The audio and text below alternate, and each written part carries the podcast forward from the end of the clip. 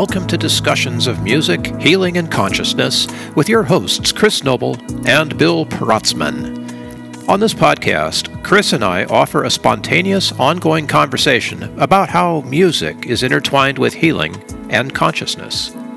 Our first season helped lay the foundation and build some of the superstructure for what we want to do here in Season two, where we'll be welcoming some intriguing guests, going deeper into ancient mysteries and wisdom, and cultivating your background knowledge and curiosity. We hope these discussions will inspire your own study and practice of the musical and healing arts, and that your contribution to advancing world consciousness will be satisfying for you and transformative to those around you. Let's get started. Well, we were going to talk about silence today. Oh, that's right. Yeah. So for those listening, you're about to enjoy fifty-five minutes of silence. Starting right now. Oh, that'd be a great podcast. Wouldn't it, though? The silent podcast. The silent podcast. I mean, that's that's a foolproof way to just produce content constantly. Exactly. And uh, it's too bad we're not a, neither one of us is a mime. No, not quite there. Or do you do, do you A S L? Nope. Sign the whole thing, like have it be an entirely silent, but sign language based podcast. No, unfortunately, no. That would be really interesting. But uh, I guess today we'll talk about maybe the sound of silence. The sound and, of silence. And just the idea of um, more quiet contemplation and just not having sound and music going on kind of as a, well, it's a balance, right? Just balance. Of, yeah. But you know, the first line of Sound of Silence, hello darkness, my old friend. Uh, exactly. There's a there's an invitation in that to to do the shadow work, right? But shadow work isn't necessarily always silent. I, I think the I think being able to turn it off is the thing we're talking about here, like being consciously making a choice to, to turn off the noise, you know, and turn well, even turn off the music.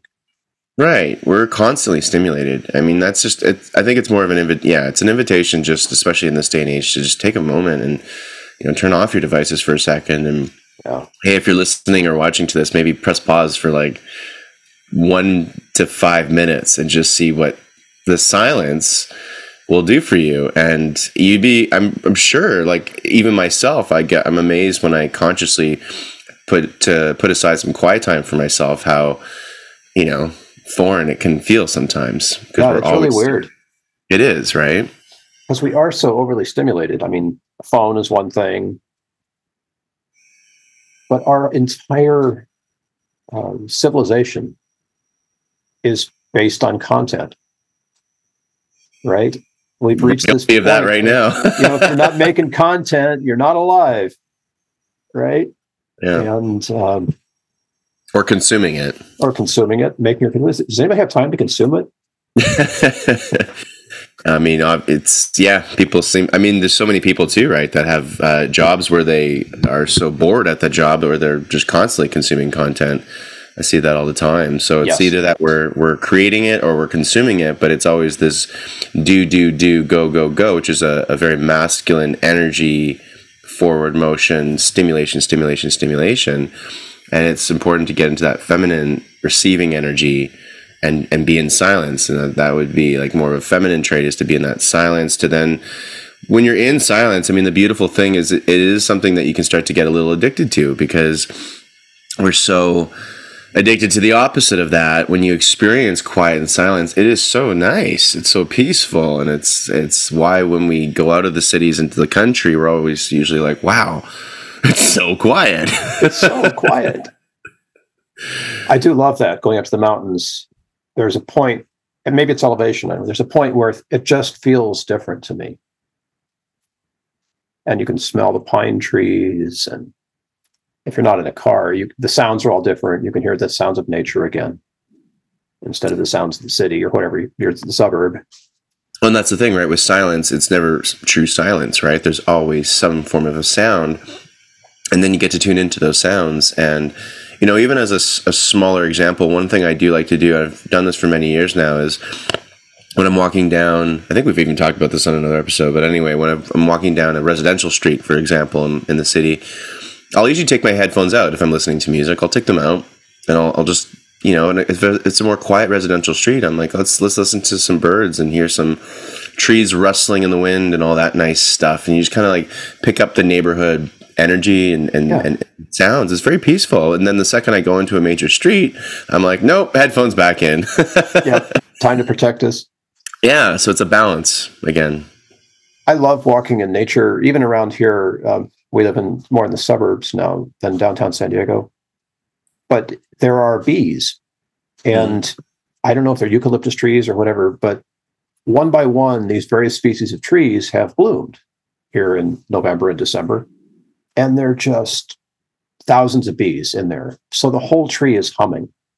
That's so cool. Yeah, and you, you just go by and just sound bath from the bees, right? Right. But listen, it's not loud, but it's there. And yeah, what a great gift, right? To give yourself the, the tone of the bees humming, or tones, whatever they are. I mean, most of what, you know, I'm working on with my music is pretty much just trying to replicate exactly what you're getting when you go into nature anyway. Oh, perfect. You know yes. what I mean? So it's like, that's all I'm trying to do is kind of find my own, my own way of recreating that incredible calmness and that, just that beauty of nature that you feel so, you know, encompassed. It's like a warm blanket that just absorbs you, and it's it's such a relaxing phenomenon. You know, I've I go out once a week, and I have a na- one nature day, quote unquote, every yeah. uh, every day or every week. Uh, I'd love it to be every day, and I'm working towards building, you know, a lifestyle that can support that. But anyway, as I drive back into the city from my nature day each week, I I have been reflecting and and you know saying to myself, like, I want to flip the ratio here. I, I would like to eventually move out of a city to something smaller where I'm in the nature, I'm waking up in the nature, and then uh, you know I'll commute into the city for uh, gigs, events, things like that. That's fine, but I am feeling more of that because it's just nicer to wake up for me in that silence and in that that space already. I don't have yes. to like put in all that effort. Get the, the put the gas in the car and drive out, and you know even though I'm very fortunate and it's a very easy commute for me here in Vancouver to get out into nature, still it's it's it's such a privilege in, in, in a way and a, and a really beautiful treat to be able to just live somewhere in that that quiet, beautiful nature environment, you know wherever that might look like, and uh, and I think one of the main reasons is because it's so quiet, so quiet. That's, that silence is just um. It's its own beautiful thing. It's such a therapeutic um, phenomenon. It does have its own um, inner music, too. I mean, total silence, putting on the noise-canceling headphones, just being enveloped in that sort of audio isolation space mm. uh, is really cool, too. Although, for people like me who have tinnitus, you're never completely silent. You're always getting that hiss or whine or whistle. Mm. But it's it is a relief to take some of the you know the cycles that our brain spends listening to stuff out of the picture and give that part of our brain a rest. Yeah. And uh, and I really resonate for that. And obviously I think our brains evolved to be more at home in nature than they are in artificial noise or created noise. So what you're doing with music to sort of re and state that uh, the buoyancy of nature is really beautiful. Um, I, I think, I don't know about this, but I think if more of us who consume music, who consume audio content, were to tie in somehow to nature, like maybe we put a, a babbling brook behind our podcast, you know, something like that. But, but yeah. to be able to tie that in, do you think that would... Um, open up in some way the rest of the, the processor that is us individually to be more open and less guarded, to be more um, willing to be led by that. You know, it's I'm not thinking about it as a manipulation tool, so don't, don't get me wrong on this, people, but just to be uh, more comfortable. You know how you can lower your guard a little bit in nature? Yeah. To be that. Yeah. Yeah. It's an invitation, um, at the end of the day to, to just kind of go back to what we remember, you know, and what we remember is that, you know, nature is our natural state and we've, you know, we've, we've come out of that a lot. And at the same time, that's also part of our nature as humans, I think is, is we are, you know, we're we're beings that love to create and create technology and do these amazing things. We're just now at a point where we need to merge and integrate that back into nature in a harmonious way. We don't have to let go of all that tech. We just got to integrate it and make sure that it's harmoniously working with our planet rather than what it is currently, which is the opposite. And, you know, that trying to write music in that way, you know, it's certainly not a novel idea. I know a lot of my favorite composers, you can feel in their music when they are writing in a way um, representing nature. Uh, Garth Stevenson has a great album where he basically wrote it about being on the ocean and in the ocean and mimicking like whale sounds with his cello. I mean, it's just, I mean, he's pretty popular in yoga communities and many other communities and film scores and all that stuff just because it's so evocative and so powerful. And, you know, Ólafur Arnalds is another. These are contemporary, oh, yeah. amazing composers that definitely are mimicking nature a lot in their music. But then you can go back and, of course, um, I mean, all of the classical composers were mimicking nature, if you really think about that. And Vivaldi, Vivaldi's Four Seasons always sticks out to me as like oh, such sure. an amazing, just such an amazing way of writing the seasons of the planet, you know, in music. And I found he did it brilliantly.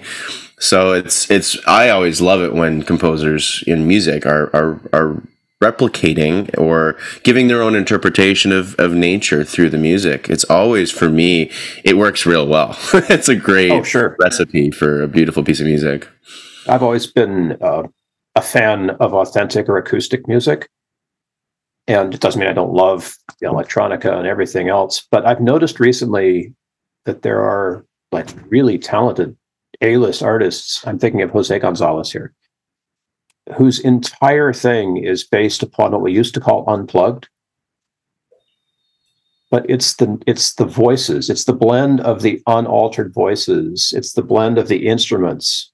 I mean, I have never heard two guitar players play so seamlessly together and so effortlessly. It sounds like one guitar. There are no... You, you, you cannot hear them picking a note Mm. that is not completely and precisely together. It's like there's a real commitment here to the authenticity, and you would it, you would hear it the same as if you were around a campfire with them mm. or listening to an album. Well, that's right. and that's those are the songs and recordings I love, right? You know, there's yeah. there's a there's a famous Canadian band called The Tragically Hip, and they have a, a really such a, a hilariously iconic Canadian kind of sounding song too, and it starts off with a loon call, and, and it sounds like you're on one of the Great Lakes, you know, over a crackling fire. You hear that beautiful loon call. It's kind of dusk, and then the acoustic guitar starts, and you're just like, "Yep, yep. take me home. This is I know, great. I know exactly where I am." Right. Oh, and yeah. It, you know, not that KISS just played their last concert in Madison Square Garden. It's like nothing doesn't take anything away from KISS or en- any of the incredible bands whose entire sound is based upon the power of, of electricity, yeah. you know, to bring it to us. I mean, I have to play an electric keyboard, people. It's, you know, this is the nature of the beast. But getting it back, I mean, one of the things I love to do, uh, the, the keyboard does ocean sounds and wind and stuff like that. And awesome. I can play the wind, and I can play the ocean, right? Which is a blast, and um, it's all sampled stuff. So you know it's, that's how it was heard, and, and that feels good, you know, to me to be back in that place, just allowing nature. So um, you said something a minute ago that made me think of this: uh, yoga and meditation. Yeah. So they're supposed to be done together. It's like what Mozart said about music: music's preparation for silence, right? So there's it's a pairing, and there are moments of great silence in music that are so memorable. Uh, I think particularly of these moments in classical music, but they happen everywhere. Uh, pick any pop song you like. Uh, we were listening to Take It to the Limit the other day. And there's a beautiful place that happens several times in Take It to the Limit where everything just drops out. Take it, it's quiet to the limit. And, and other bands use this silence to such an incredible effect to get our attention. You know, they have to play louder by throwing the silence in. It's just so incredible. It's so it's so brilliant because it is strategic, and it's uh, it, it's really powerful when you when you can nail that. And when and and, and it's it is like you know, music. I, I find the best or most interesting music has those kind of dynamics and has those silences. whatever genre, doesn't almost matter. It's it's just yeah, like yeah, because it, it happens in hip hop, or it happens everywhere. You know, E D M definitely, definitely. You know, you yeah. build up to that drop, but then have like that silence and that just like, when's it going to happen? When's it? Bam! And yeah, yeah. So effective, right? It's so dramatic. It's uh, it's highly, it's an amazing tool. I love that Mozart. I didn't actually. That sounds familiar, but I for, I forgot that he said that it's preparation for silence, because that's exactly what they say about yoga. Yoga is preparation for meditation. Yes. so yes. We're finding like some they're, commonality. They're, they're meant to happen together, right? Mm. I I've been. Um, More than once, in a band where I'll be working with somebody, and usually it's the bass player and I, they're working together, piano, bass, kind of like, or holding down the floor. And bass players who are really on it really know this. I've had the really amazing pleasure working with a couple of them. But when I get that look, I know it's time to thin out the texture a little bit, right?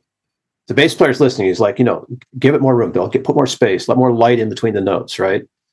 And that's a really important thing for, you know, piano players, particularly keyboardists, uh, working with a group to know. It's like, when is it too much? Oh, yeah. You know? It's a huge skill. Especially if it's a thick texture. If you've got a, a rhythm guitar and a lead and some other solo instrument playing over that, drums, bass, keyboard. I mean, you've got to be sensitive to the texture there to make it all work. And you can. But um, it's it's a listening act, because you've got to rely on somebody in the band who can hear both sides of it, mm. you know. So it's a two way street. I also think of it as um, it's the same with mixing. And I think we've also said this in an episode too, but it's uh, it's kind of like um, decorating a room. You know, when you're playing with other musicians, especially in a bigger band, and you got to really see like, okay, where is my space, my yeah. place? Yeah. You know, and, and what is going to best serve the overall song and the performance, and finding that place for the keys. Sometimes it's in the lower registers. You want to beef up that bass and uh, some yep. solid just boom chords or something.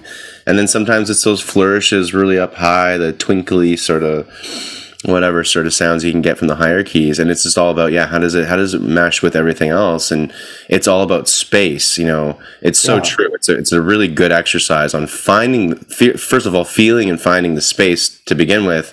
And then how am I going to work with it? You know, how much do I put in, or how little? And if it's how little, what are that, what's that one note, or that, those couple of notes, you know? And it's, it's a fun exercise. We're recording this in December, so it'll drop in January. Season three, but it's holiday. And so I'm thinking of that amazing song. James Taylor has recorded a version of Jingle Bells. Oh, okay. I didn't know his version.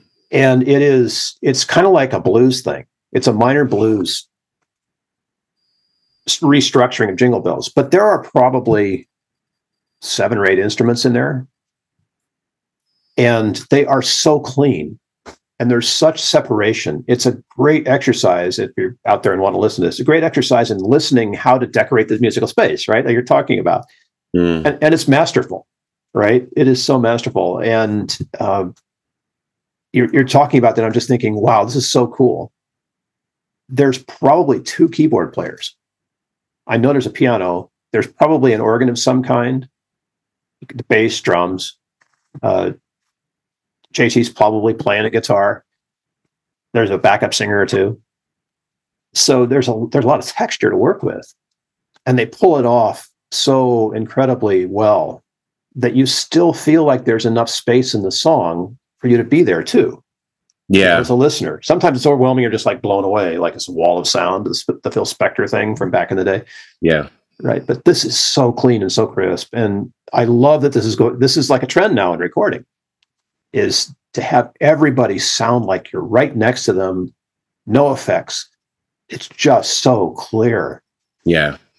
Amazing it's, stuff. And it's, again, it's all about the, the style and genre and everything that, you know, you're going for, right? But yep. even in, even in different genres, like, you know, I, you know, Daft Punk's, you know, their last big album, The Random Access Memories, very similar in the recording, you know, the very clean, even though it's electronic dance music, uh, they went really back to like that seventies funk, yeah, yeah, sort of sound. And and I know that they use that album a lot for um, examples of like masterful mixing and arrangement, because there's still a lot of stuff going on with all the synthesizers and textures and voice, guitar, bass, drums, et cetera. And yet, I mean, it's such a clean album in general. Every song on that is just so masterfully put together. And it's the same example, right, where they just they use space so well, and and instruments are like put in. It's like a very immaculately put together apartment, you know, or or right. space. You're, just, you're right. in there like, damn, this is beautiful. that's ex- that is that's a great way of describing it. Uh, this is sort of along the same lines. Do you know what Lala is? Have you found Lala yet? No. Lala dot A I is a website that can pull vocals out of a mix. Wow. So you feed your you feed your mix in there and you get back a vocal track, totally separated, and the instrumental track. And um, I've had a project where I needed to bump up the vocals, right? We can't record because the guy's probably dead by now. I mean, seriously, good friend of mine. I don't know if he's dead or alive. He's probably dead. I haven't heard from him in a year. Um, and this Lala was able to pull out the vocals. So now I've got an isolated vocal track that I can play with and make it as clean and crisp as I want it to, to have it ride over the rest of the instrumental mix. So um, that's an exercise, an A I exercise in silence. Yeah. How do we silence the band and keep the voice? That's awesome. I just wrote that down because I'm going to use that for some of my uh, D J. Oh yeah, Lala is remixes here. It's, it's fantastic. Yeah, and uh, the same technology that they use to get the uh, the latest John Lennon song uh, out and, you know, sounding decent. Oh, that's really cool. I don't know if it was Lala itself, but it's the same tech, the same, same idea. Yeah. yeah, yeah, yeah. Works in real time. Um, mm. And so, thinking about that, I've been wondering, Chris, and this is just a crazy idea, but you know, you put on the noise canceling headphones, and all of a sudden you're in a different space. Like the audio space has expanded somehow. And in the V R world, they can move sound around in that space. So you can feel sound behind you, in front of you, ab- above you, below you. It's like a, a three-dimensional soundscape. So I'm wondering if you could do that live. Let's say you had a room and the right kind of equipment so that when you walked into the sound space, it was as if you had put on noise-canceling headphones. And then the designer of the audio, the concert, whatever, would be playing within that space sounds at different locations around you, as if you were in the middle of a sphere. Well, you kind of get that in a movie theater a little bit. Um, obviously, it's not the exact same. Like, we're talking about binaural panning, basically, which is that three sixty yes. form of panning. And what, that really excited me when I first discovered that. Uh, it's so fun to be able to send all your, your sounds like, oh yeah, three sixty degrees around, and it, it really is a fun sensation to uh, to listen to. But to do that in, a, in an environment, yeah, that would be a really fun engineering feat, because I've always thought, like, even with binaural beats as well, like, how do you do that live other than giving everyone a set of headphones? Right. Um, how can you replicate that live? And I'm sure you can with a, maybe a combination of insulation techniques and technology to insulate the sound specifically, but then certain speakers position very strategically. Um, of course, I imagine it would have to also really depend on where you're standing in the room as well. But the thing is, is like, I've been to some ancient temples and sites that literally kind of have that sensation. That's why I was doing this. This is exactly okay. why I'm going to go there. So yeah, tell us again, because it's so incredible how this works. Well, there's there's a couple of I don't I don't even know how it works, Bill. I'll be honest. It, it, we're we're talking like I'm, I've walked into ruins, so they're not even in their intentional completed state, which is already impressive enough. I mean, if you think about all of our buildings and technology, I mean, I mean, just these cell phones alone. Like, oop, there we go. Like when they're when they're dead, they're a brick within hours, you know, and yet we've got some of these temples and structures that still produce uh, energy. All, you know, thousands of years later, they've done experiments where they've really literally recorded surges of electrical energy inside these um, stone circles, as an example, versus outside of them. I mean, yeah. they're still functioning devices, machines, buildings, whatever you want to call them.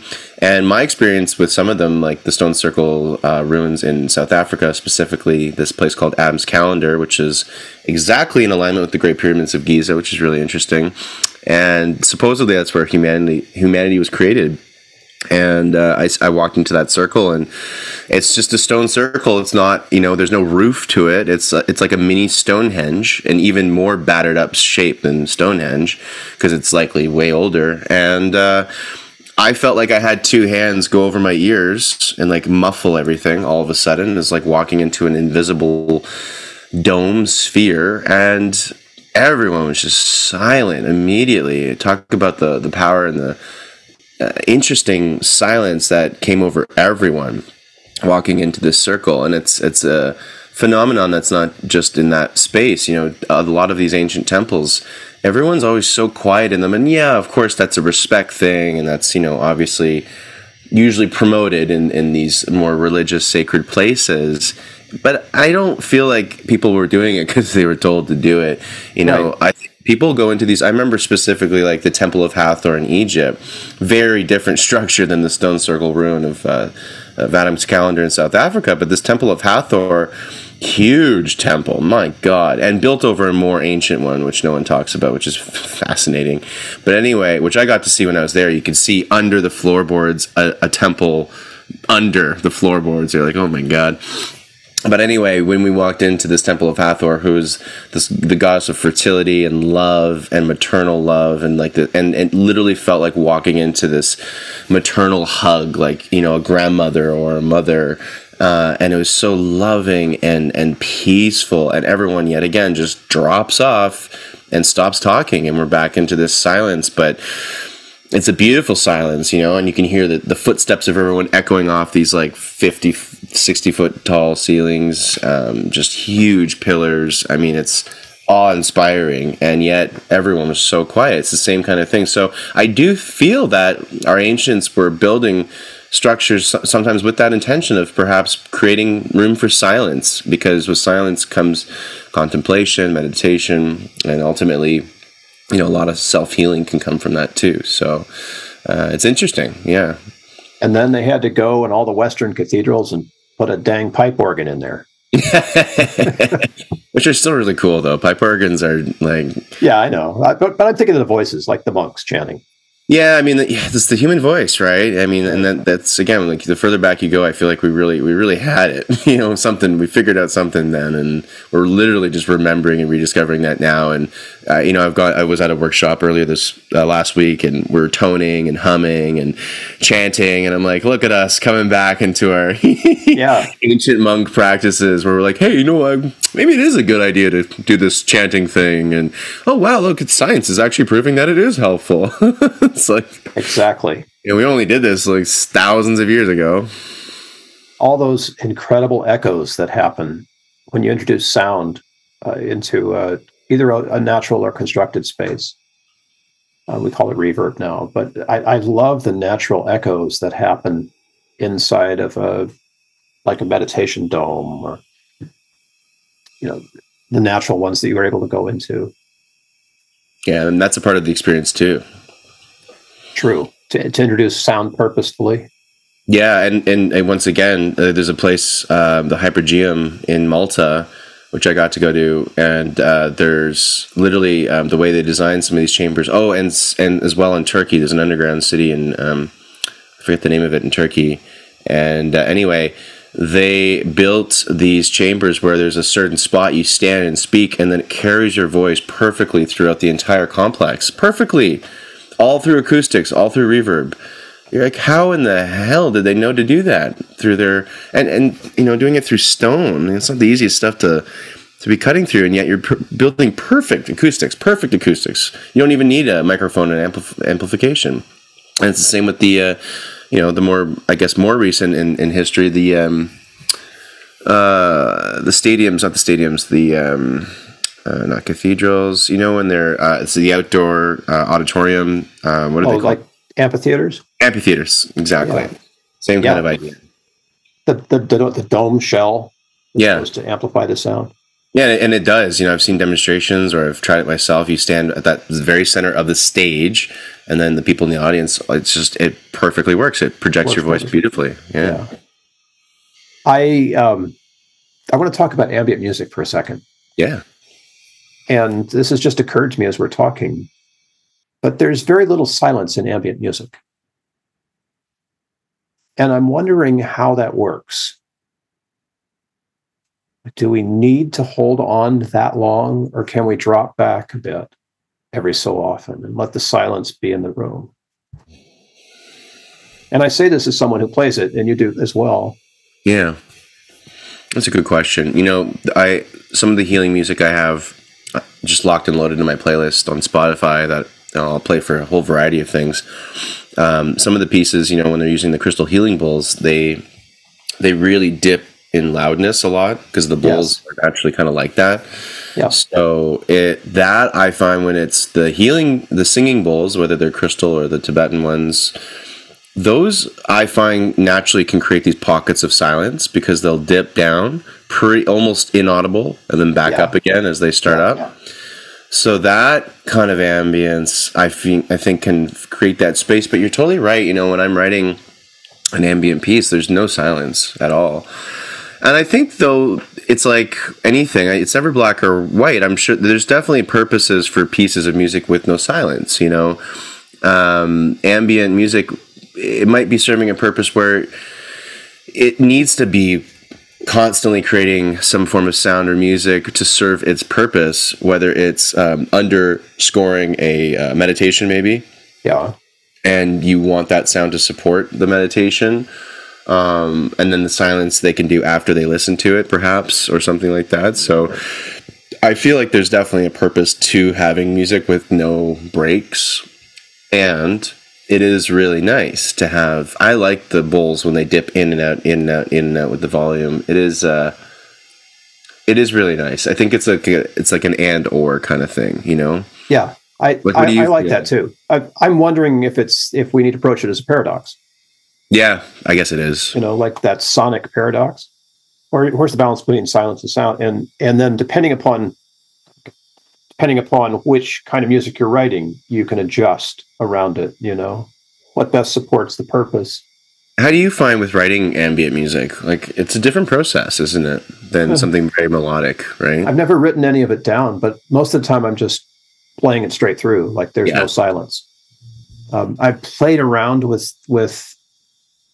So that the kind of music that I consider that I would compose as ambient music is more active. There's a drum beat, that kind of stuff is mm-hmm. happening, and at the same time, uh, and a whole variety of beats. So some of the beats lend themselves to moments of silence, where you can just let the the reverb die out mm. and then start up again. And um, I don't know how that will work. I've never had anybody come back to me and say, "Oh, that piece really sucked," or you know, "That was so great for X." Whatever, you know, nobody's really provided that feedback, but I'm curious about it, you know? Yeah. I'm curious. I think we've talked about this before, how we, there's room for ambient music that moves, that actually has some, some activity in it, right?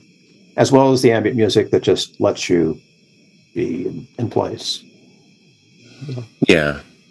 The difference between uh, Shavasana, which is the more relaxed form of ambient music, like the forty hertz music that I love that you wrote, right? That's yeah. all about the quiet and the sustaining that over time. But there might be a place, you know, for um, who am I thinking of? Who's who's the Kundalini yoga uh, guru? Uh, what is what is her name? Can't think of it right now. Anyway, she's an active uh, Kundalini yoga teacher, and Kundalini yoga is moving around. It's jumping around, whatever. And her videos have music behind them that's more active and more up. So there's more of a steady beat to it, that kind of thing. But it's continuous. You know, there are no moments where it stops entirely. So I, I think there's enough play around it that it might be worth investigating a little bit further. Well, I really like with yoga. I'll, I've done this before with live yoga and music, and even more so with uh, live breathwork and music. You know, all, the the spaces are so so important. You know, for those moments, especially in breathwork, when you're holding the retention. Sometimes I'm still playing, but it goes full ambient when they're holding the retention. And then if they're in that, you know, again, in between the the breath work modules, or in between like the heavy breathing in and out sections, there'll be like this ambient, more silence-based music, or or again, just straight up silence um, for that. Or your, if there is ambience, it's very like minimal, and it's really designed to be that, like, let your mind go wherever it needs to go. And then when the breath work starts up again, it's like beat comes in, melody comes in, structure comes back in. Right. And then that helps people, I feel like, get back into the rhythm kind of thing. Yep. So it's a fun juxtaposition of, of yeah, definitely. I find actually it's a great example with breath work is the, the music really is like that.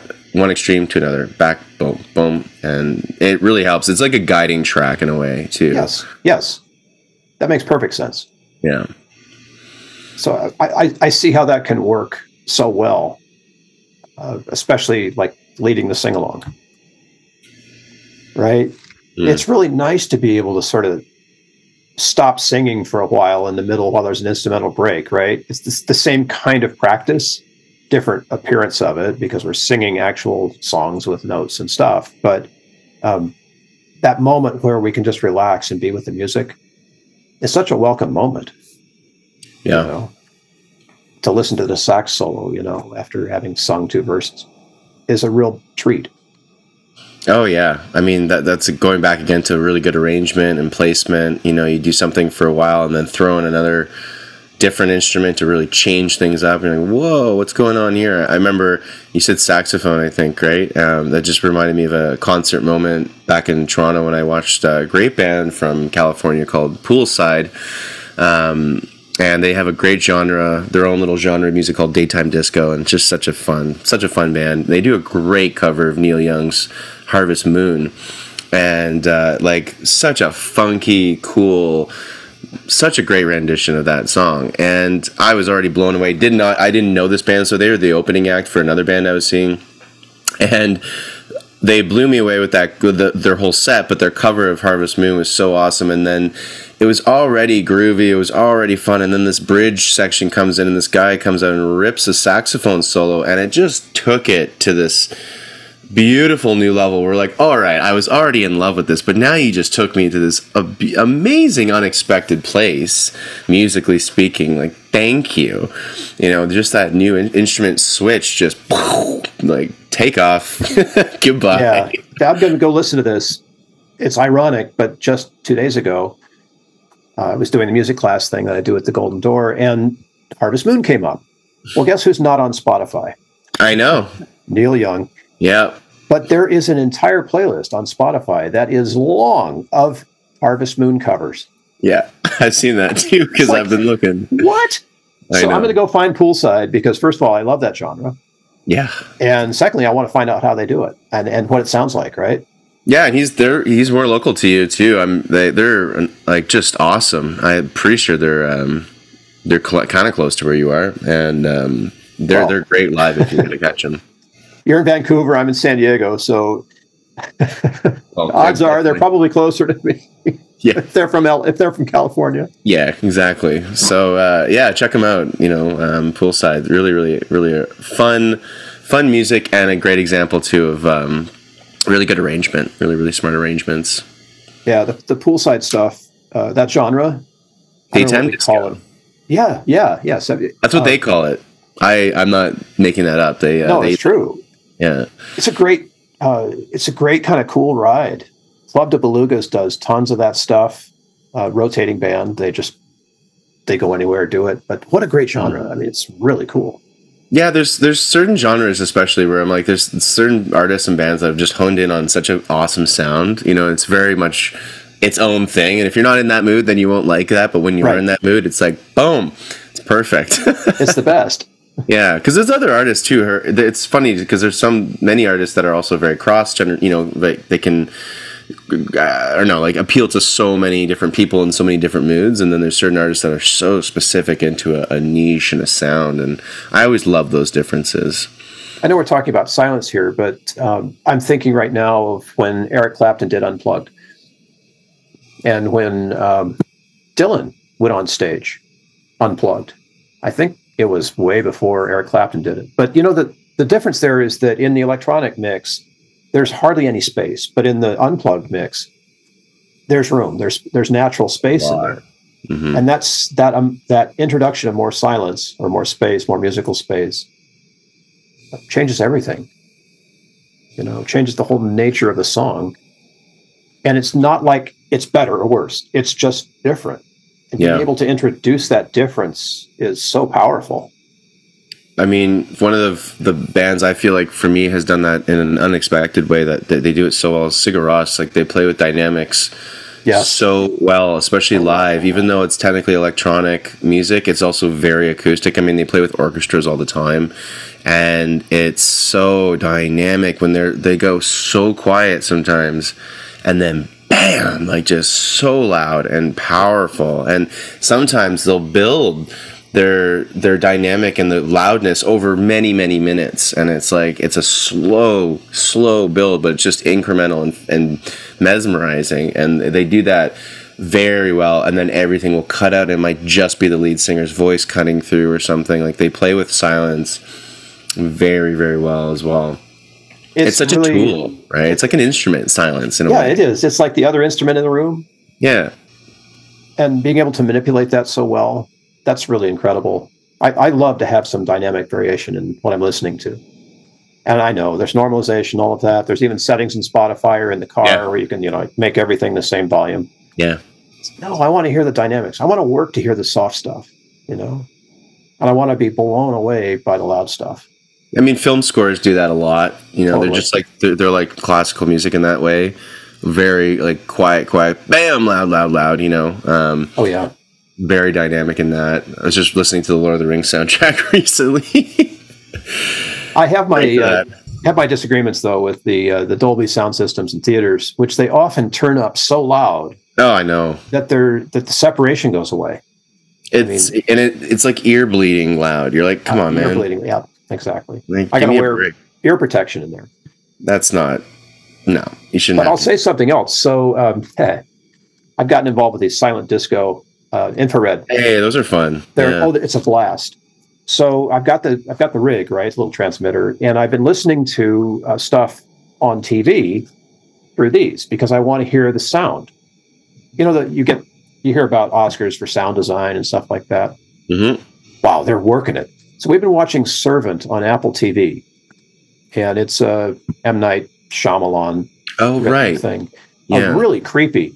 But the sound design in there, you wouldn't hear it unless you were wearing these. Right. Because not only is it very low, not below the level of hearing, but you hear stuff in the headphones that you couldn't hear, even with a great, you know, yeah. sound bar or whatever on your T V. You get it in that way. And it's tied in so well with the action. So um, I know this works in theaters too, but putting it intimately into your ears with a headset. Oh, wow. Chris, there's nothing like it. Oh, yeah. Watch like your favorite movies or T V shows with those headphones, and it's going to be a whole other experience. Whole I've had experience. the same thing where I'm like, where was that sound? Lord of the Rings, Hobbit, line, I've been watching. You'll hear a line of dialogue that I never heard because it's so like under the mix because it's like a little, you know, little nugget yep. that they wanted to kind of sneak in there or something. Yep. It's just you get these really, uh, it's like watching it for the first time almost. It changes everything. Because most of the time, even with regular, I mean, well, it happens all the time too with music, where you're, you'll be listening in the headphones. Because I never knew those lyrics. Of what he was, yeah. Is that what he was singing? Yeah, I know. Right? I know. And that's why mixing music and, and film and, and T V and everything is such a, uh, I have so much respect for that skill because making it sound good on all devices. Yes, yes. Woo. That's crazy. Kudos. Incredible. I, I I have a huge respect for that. Um, yeah, it's it's impressive because when it can sound good coming off the phone and through headphones, because they're completely different. Your phone's getting what thirty percent of yeah, that full yeah. mix probably, yeah. and then the headphones is getting one hundred percent. So and then they still both sound good and the main things still come through. And uh, yeah, I mean that's that's a gift. That's a really amazing skill. Yeah, we, we've talked about this before, right? Where um, somebody that we both know, I can't think of who it is right now, uh, who's like a mastering engineer. We'll listen to the mix in his car. We'll listen to the mix in his car driving in traffic. We'll listen to the mix in the car with the top down. listen to the mix under headphones, listen to the mix with the monitors, and just like to listen to yeah. how it all is working mm-hmm. and to hit that sweet spot. And in so many ways we listen to music anymore. I know. That's incredible. I That's know. A, a complete art. Oh, it is. It really is. You know, I'm, I'm hunting for a kind of a, an engineer I can start collaborating with. So anyone listening, watching, let me know. Shoot me a message. Definitely. Right. And, hey, and if you're interested in playing with the crazy, uh, you know, live controlled sound thing, like being the other member of the band who controls how the audience hears the sounds in space, uh, hit us up too, because I'm really curious about that, whether anybody's doing it. Yeah. Oh my God. Yeah. I mean, and especially for any musician performing live, your, your engineer who's ever working the board, the sound, the mixing board, um, that person base basically may as well be a part of your band. And yep. that's why you always gotta be nice to your sound people. Yep. And if, you know, the first person you hire for your gig, for your road gig, it better be the sound engineer. Yeah, it, it really is though, you know. And if you can get that person to also be your manager, that's like the best. Oh, that's the best. That's the best. I I've, I met a couple bands where I was they had that. I was like, oh, that's so good. Yeah. I will I will manifest that. It is very handy to have, and it, it, it's so invaluable. I mean, uh, that's yeah, that's a whole other conversation, but it's it's it's amazing. The support, you know, the our, our, all artists need that support, and it's hard for a lot of artists to get that, obviously, because you know just the nature of our current way that uh, the arts work with budgets and all that fun stuff. But uh, yeah, when you can get that, it, it's it's huge. So so so important to have that support, and then it allows you to, to really fall into your performance, create that space, do whatever you need to do. Um, it's very freeing. The, the manager of the silence. Yeah, the manager of the silence. But it's so true, you know, and, and when you're doing sound check, you know, you want to, you, you make your sounds and then you listen after the sounds, like, where's the, is there weird reflections, weird reverbs, you know, things like that. You're still listening to the silence, you know, of, of the venue, uh, yeah. for that matter, just to get a sense of the space that you're in. What's that going to sound like for people? Uh, the sound engineers that get to work in the same venue all the time, like, uh, who's it, Bob Boylan, who man- who does sound for N P R's Tiny Desk. He's got that room dialed in, and it's an office. But he can make that room sound like anything. Yeah. And anybody that comes into it sound however they want to. It's like, what a luxury to be able to be that. Yeah. Know? Yeah, it's pretty fun. You're not just running the board. You actually have an acoustic relationship with the space. You know, which well, that's like presented. Yeah, pretty well every theater space usually hires on, um, like, you know, full-time sound people, or at least one oh, yeah, or two. They better. Well, of course, right? And, and then they get to know the space, and they get to understand the acoustics and any show that, or performance that comes through there, right? They they work that, maybe in collaboration with that the man, the engineer of that uh, production. Yeah, yeah. The, the stage sound engineer who's on stage with the band listening. Yeah. Sending the house feed. Yeah, exactly. And yeah. and that's fun to to be around too, and just seeing how well they know that space, and you're like, well, will this feedback here? Oh, no, no, no, you're good, you know, and like, okay, cool, I trust you. Yeah. Yeah. Yeah. Yeah. Oh my gosh. And I realize a very important part of all of this is that I can no longer do it alone, Chris, you know? Mm-hmm. It used to be me and a grand piano, but that's not the way anymore. There's other parts of it that need to be part of it. Might still be me and a grand piano, mm. but between the sound that leaves the string, you know, and the people who are going to hear it, uh, there's a whole opportunity there for creative space, right? To be able to manage that. And um, I'm very happy to have help in that space, because it's its own art.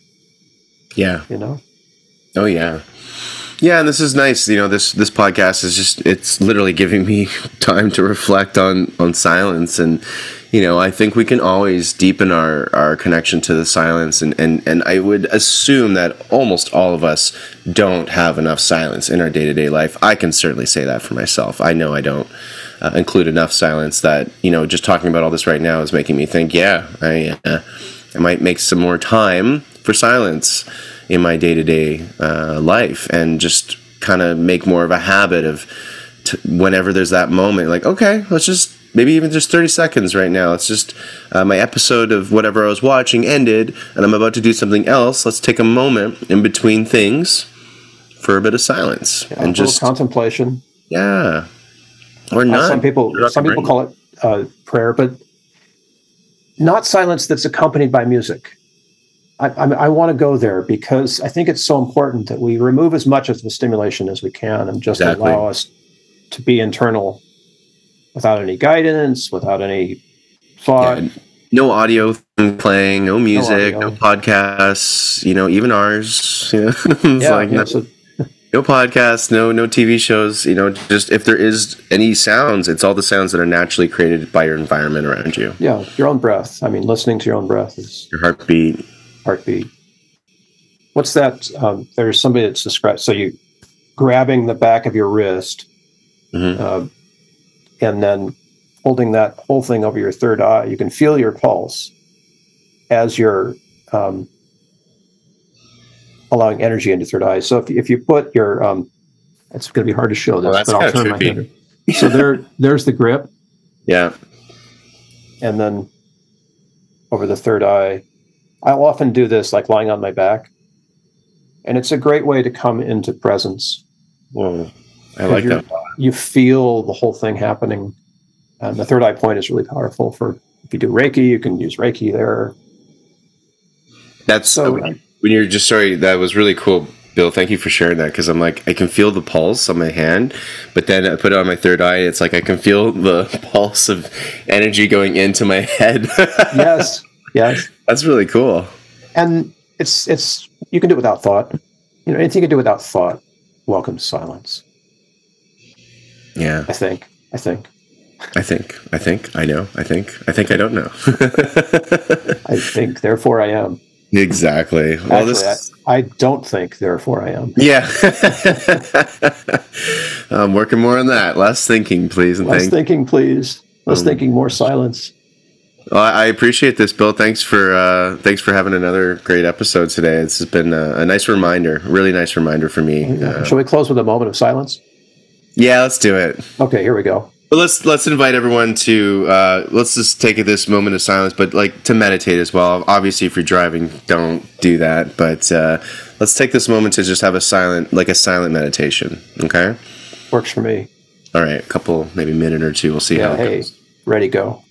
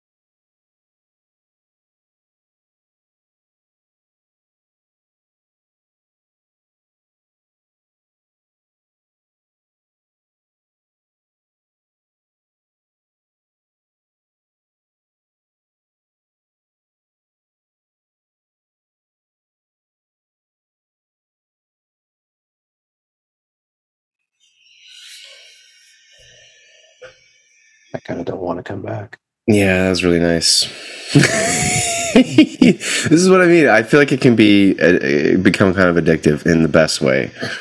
It's we don't get it enough, and it's like a little treat. It's like a little mini vacation. So thank you for that. Oh, thank you, man. And hey, if you're listening and, and you've been practicing meditation, you don't need a big lead in and a big rollout. You can just turn it on, right? Even if it's for a few seconds. Just, that was like forty-five seconds. I don't think that that was a, not even a minute, and that felt great. Yeah, it's enough. What do they say? What's that? Um, I can't think of the old parable now. There's a longer story that I won't tell. But the, the idea is, you know, it's enough. Yeah, it's enough. Absolutely. Well, hey, welcome to season three, everybody. Welcome to season three. We'll catch us uh, on our next episode. Who knows where we'll, we'll, where we'll go and what we'll yeah. talk about, but yeah, no, thank you.